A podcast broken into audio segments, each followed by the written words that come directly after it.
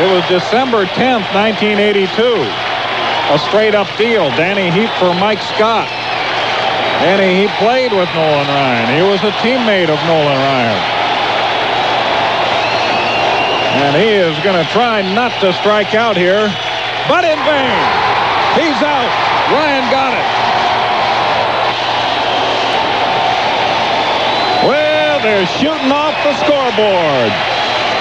Something ordinarily safe for home runs, but why not?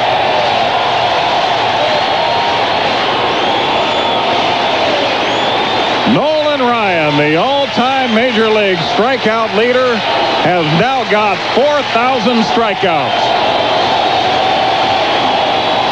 And he tips his hat to the crowd. They're going